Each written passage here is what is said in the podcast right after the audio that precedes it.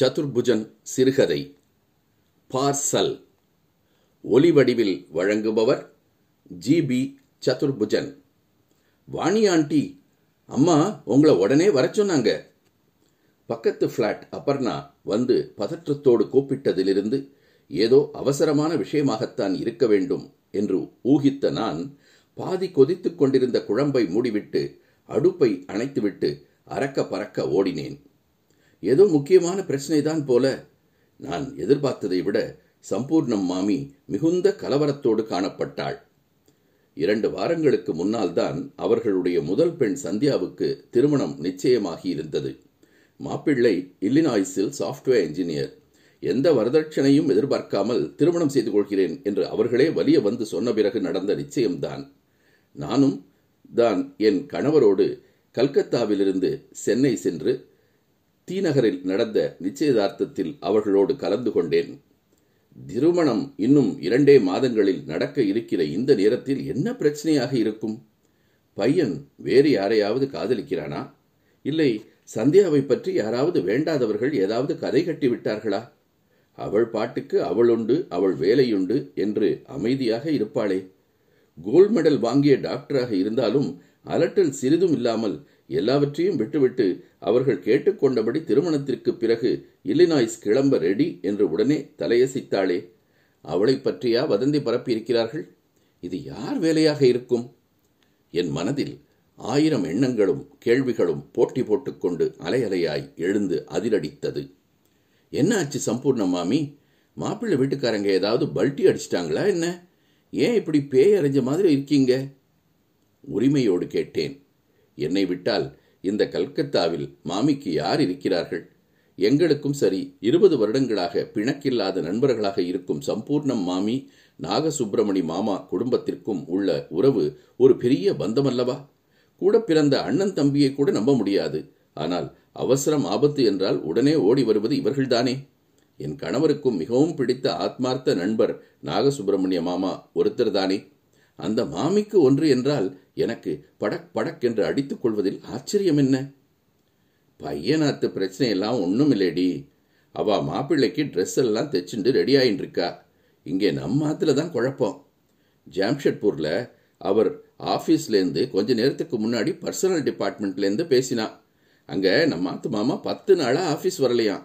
ரூமும் பூட்டி கிடக்கான் இங்கே தான் சந்தியா கல்யாண விஷயமா ஏதாவது கல்கத்தாவுக்கு ஆத்துக்கு வந்திருக்காரோன்னு கேட்டு ஃபோன் பண்ணினான் அவர் மெட்ராஸில் போன மாதம் பதினஞ்சாம் தேதி நிச்சயதார்த்தம் முடிஞ்சு இங்கே வந்ததுக்கப்புறம் திரும்பி ஜாம்ஷெட்பூரில் வேலையில் சேரணும்னு புறப்பட்டு போன போது தான் தெரியும்.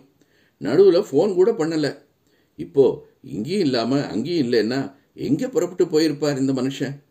அவர் அப்படி எங்கேயும் போகப்பட்டவர் இல்லையே. வாணி எனக்கு நினைச்சாலே வயத்தை கலக்கிறதடி. சம்பூர்ண மாமி குரல் கரைய விம்மி விம்மி அழ ஆரம்பித்து விட்டாள். எனக்கும் என்ன செய்வதென்றே தெரியவில்லை. சம்பூர்ண மாமி எப்போதும் சிரித்துக்கொண்டே இருப்பவள். உடம்பு சரியில்லாத போது கூட அவளுடைய மலர்ந்த முகம் அவளுடைய உடல் உபாதைகளை கொஞ்சமும் காட்டிக் கொடுக்காது.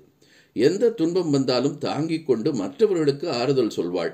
எனக்கே எவ்வளவு உறுதுணையாகவும் பக்க பலமாகவும் இருந்திருக்கிறாள். அப்பேற்பட்ட மாமி இப்படி நிலை குலைவதென்றால்? நீங்க ஒன்றும் கவலைப்படாதீங்க மாமி. இதோ அவர் ஆஃபீஸ்லேருந்து வர நேரம்தான். அவர் வந்த உடனே அவரை உடனே ஜாம்ஷெட்பூருக்கு கிளம்பி போக சொல்கிறேன் மாமா ஆஃபீஸ்லேருந்து ஏதாவது தப்பாக செய்தி கொடுத்துருப்பாங்க. கொஞ்சம் பதட்டப்படாமல் இருங்க. அப்புறம் உங்களை பார்த்துட்டு அப்புறம் பயந்துக்கிட போறா. என்ன சொல்லி தேற்றுவது என்று தெரியாமல் நான் முன்னுக்கு பின் முரணாக பிதற்றிக் கொண்டிருக்கும் போதே என் வீட்டுக்காரர் சரியான நேரத்தில் திரும்பினார். அவரிடம் மாமி சொன்ன தகவலை சொன்னபோது அவருக்கும் ஒன்றும் விளங்கவில்லை. ஒருவரிடமும் சொல்லிக் கொள்ளாமல் மாமா எங்கே போயிருப்பார் என்பது புரியாத புதிராகவே இருந்தது. ஆனாலும் பதை பதைப்பை வெளியே காட்டிக்கொள்ளாமல் மாமியை கூடவே இருந்து பார்த்து கொள்ளச் சொல்லிவிட்டு அவர் அன்றிரவே ஜாம்ஷெட்பூருக்கு வண்டி ஏறினார். போனவர் இரண்டே நாட்களில் வெறுங்கையுடன் திரும்பிவிட்டார். நாகசுப்பிரமணிய மாமா அங்கே ஜெனரல் மேனேஜராக ஐந்து வருடங்களாக அந்த பெயர் பெற்ற தொழிற்சாலையில் பணியாற்றுபவர். குழந்தைகள் படிப்பு தடைபடாமல் இருக்கட்டும் என்று குடும்பத்தை கல்கத்தாவிலேயே செட்டில் செய்துவிட்டு ஜாம்ஷெட்பூரில் கம்பெனி குவார்ட்டர்ஸிலேயே பேச்சுலர்களுக்கான தனி அறையில் தங்கி வந்தார். யாருடனும் அங்கே அவருக்கு சண்டை சச்சரவு என்று ஒன்றும் இல்லையாம் ஃபேக்டரிக்கு போவதும் மெஸ்ஸில் சாப்பிடுவதும் அருகில் உள்ள சிவன் கோயிலுக்கு போவதும் வீடு திரும்புவதும் இன்று ஒரே ரொட்டீனில் தான் இருந்து கொண்டிருப்பாராம். இயற்கையிலே சற்று அமைதியானவர் என்பதால் அங்கே அவருக்கு நண்பர்களும் ரொம்ப இல்லை. கல்கத்தாவுக்கு வரும்போதுதான் அவருக்கு என் வீட்டுக்காரர் ஒருவரிடம் மட்டும் நட்பு.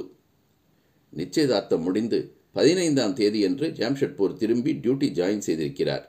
இருபதாம் தேதி வரை வேலைக்கு போயிருக்கிறார். திடீரென அடுத்த நாளிலிருந்து சேர்ந்தாற்போல் பத்து நாளைக்கு ஆபீஸும் வரவில்லை தகவலும் ஒன்றும் தரவில்லை என்றதும் இங்கே கல்கத்தா வீட்டிற்கு போன் போட்டிருக்கிறார்கள். ஜாம்ஷெட்பூரில் என் வீட்டுக்காரர் முன்னிலையில் அவருடைய ரூம் கதவை பூட்டை உடைத்து திறந்து பார்த்திருக்கிறார்கள். உள்ளே எல்லாம் வைத்தது வைத்தபடி இருந்திருக்கிறது. சந்தேகப்படும்படி எதுவுமே இல்லை. குறிப்பாக நோட் எதுவும் எழுதி வைக்கவில்லை.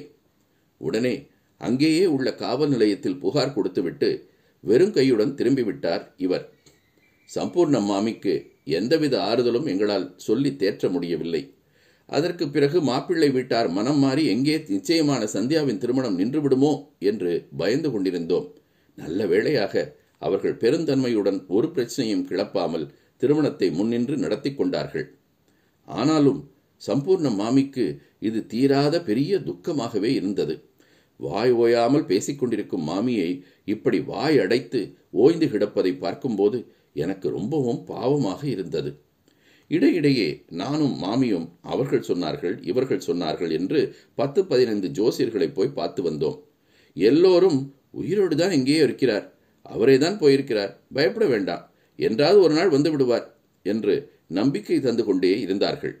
ஒவ்வொரு நாளும் மாமி வாசற்படியில் நின்று கொண்டு வேளா வேளைக்கும் மாமா வருவாரா? மாமா வருவாரா? என்று கண்களை விரித்து வெறித்து பார்ப்பது தினமும் நாங்கள் காணும் காட்சியாய் போய்விட்டது. இப்படி இருக்கும்போதுதான் ஒரு நாள் போஸ்ட்மேன் கதவிடித்து பார்சல் என்றதும் அந்த பார்சலின் முகவரியில் இருந்த மாமாவின் கையெழுத்தும் எங்கள் இருவருக்கும் பரபரப்பை தந்தது. போஸ்ட்மேன் போன உடனேயே அந்த சிறிய பார்சலை கண்களில் ஒற்றிக்கொண்டு மாமி திறந்து பார்த்ததும் விக்கித்து போய் நின்று விட்டாள். உள்ளே திருமணத்தின் போது மாமாவுக்கு போட்ட எப்போதும் அவர் கையிலேயே போட்டிருந்த நவரத்ன மோதிரம் மட்டும் இருந்தது. ஒரு சிறு பழைய காகித துண்டில் நான் உயிருடன் தான் இருக்கிறேன் என்னை தேட வேண்டாம் என்று இரண்டே வரிகள்.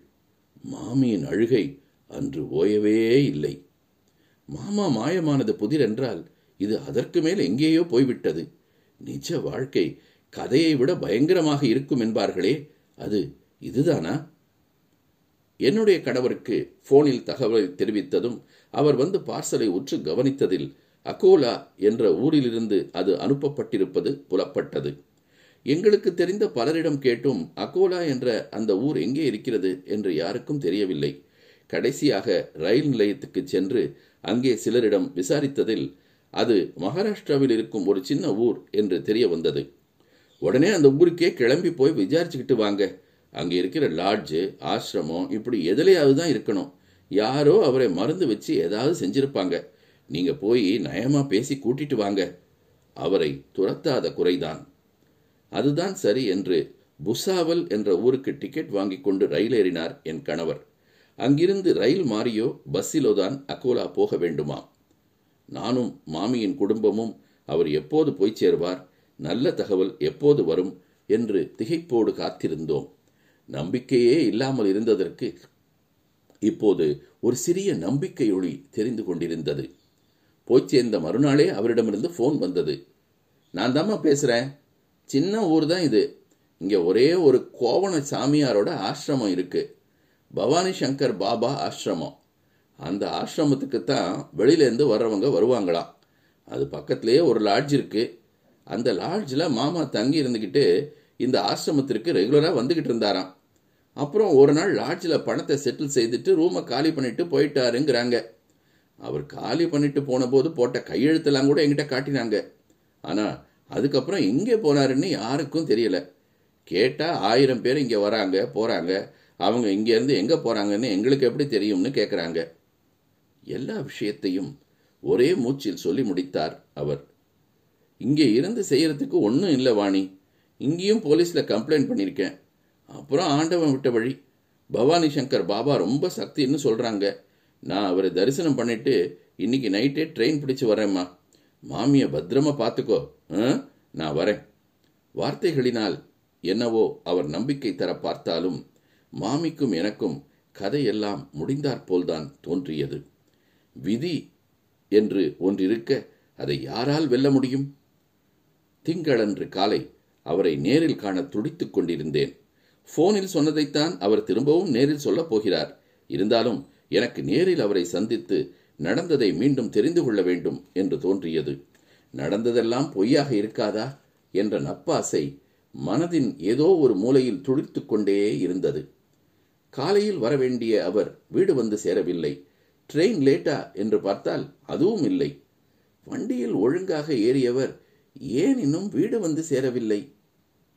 வாசலில் கதவு தட்டும் சத்தம். வெளியே போஸ்ட்மேன் கையில் ஒரு பார்சல் அதிலும் ஒரு மோதிரம். ஆனால் இது என் கணவர் கையில் அணிந்திருந்த எங்கள் திருமண மோதிரம். மயங்கிய என்னை இப்போது சம்பூர்ணம் மாமிதான் தாங்கி பிடித்தாள். இந்த சிறுகதை கல்கியில் பதினேழு ஏழு இரண்டாயிரத்தி ஐந்து இதழில் வெளியிடப்பட்டுள்ளது. நன்றி நண்பர்களே மீண்டும் சந்திப்போம்.